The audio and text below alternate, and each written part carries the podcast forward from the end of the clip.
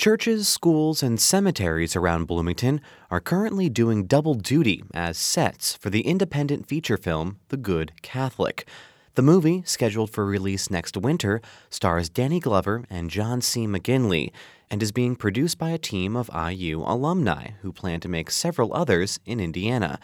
WFIU's Yael Ksander spoke with the producers of The Good Catholic about bringing the movie biz back home. Zach Spicer had the classic Hoosier childhood. I grew up in Greencastle, Indiana, in the same house. I played basketball. I come from a family of basketball players. It's it's it's what we do. And he grew up fully aware of Indiana's place in the movies. My family watches religiously Rudy around uh, Thanksgiving time and Hoosiers uh, sometime around March Madness. And that has happened every single year of my entire life. Nonetheless, after catching the theater bug at Indiana University, he got the heck out of Dodge. I went straight to New York City, which I had never even been to before.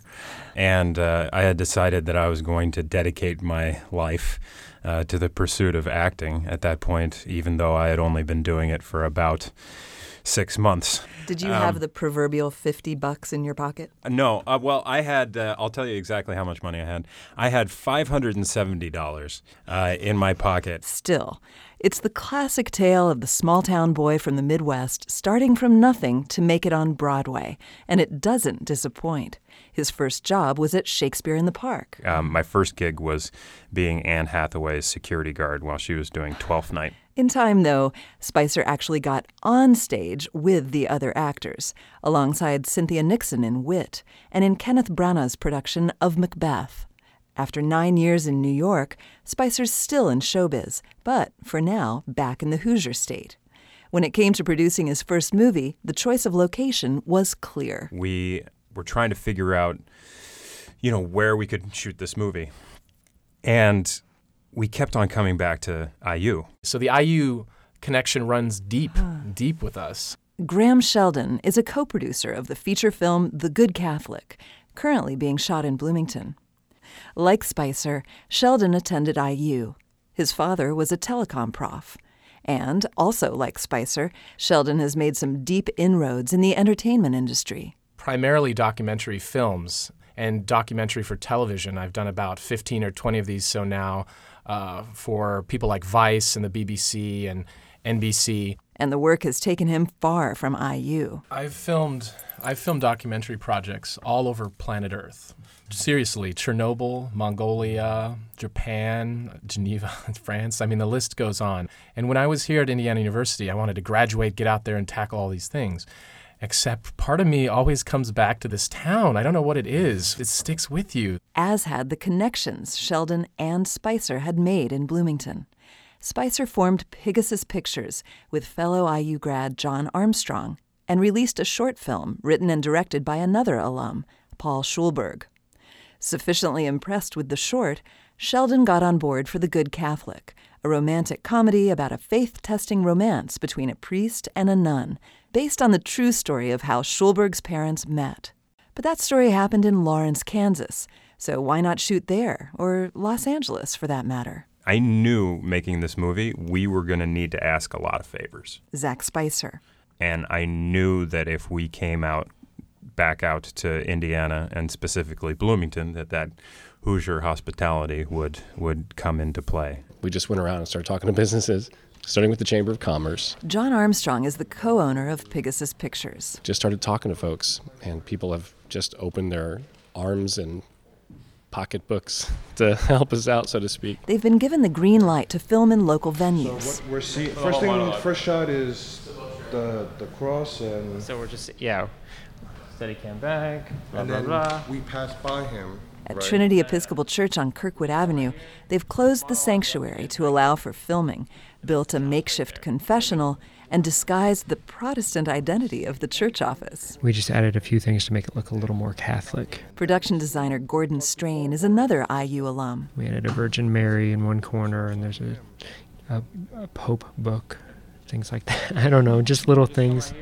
But locals have come through on big things, too. 80% of our investors are Hoosiers. The film boasts 15 investors, including executive producer David Anspaugh, director of Rudy and Hoosiers. Financial backing and material support have been key in making this film here, Sheldon explains, given Indiana's tax code. We can get a certain level of, uh, call it tax deferment from Mm-hmm. specific states, and unfortunately, Indiana is not one of them. It's cheaper to make movies in many other states. Co producer John Armstrong. Any surrounding state would be cheaper, you know, because of the tax incentive.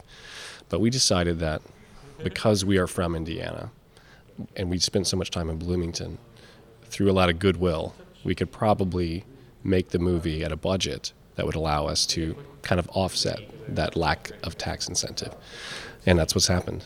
The community has also been a source of filmmaking talent. We had maybe 55 people apply to work on this project in some way or another from the local community. These are not people we brought with us, they didn't come from New York. These are just film enthusiasts that want to work on a set and, and bring something to the table. Enthusiasm and Hoosier hospitality notwithstanding, it seems as though one might have to reinvent the wheel to make a movie in Indiana, instead of, say, LA or New York. Well, there's a secret about filmmaking that uh, studios don't want to admit necessarily. Um, the secret is that now you can take a camera that you've purchased from Best Buy and make something that can be released internationally and make money.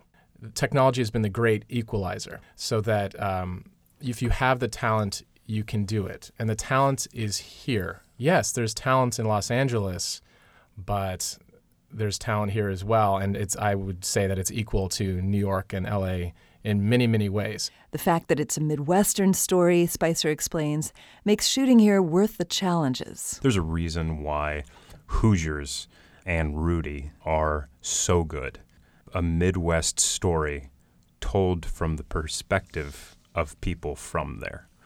Those two movies would have been very different if Angelo had not written them or, or David had not directed them because of the reason that they come from the soil of the place that the story is set. You know, you're supposed to write what you know and tell your own story. John Armstrong. Tell stories that you want to tell.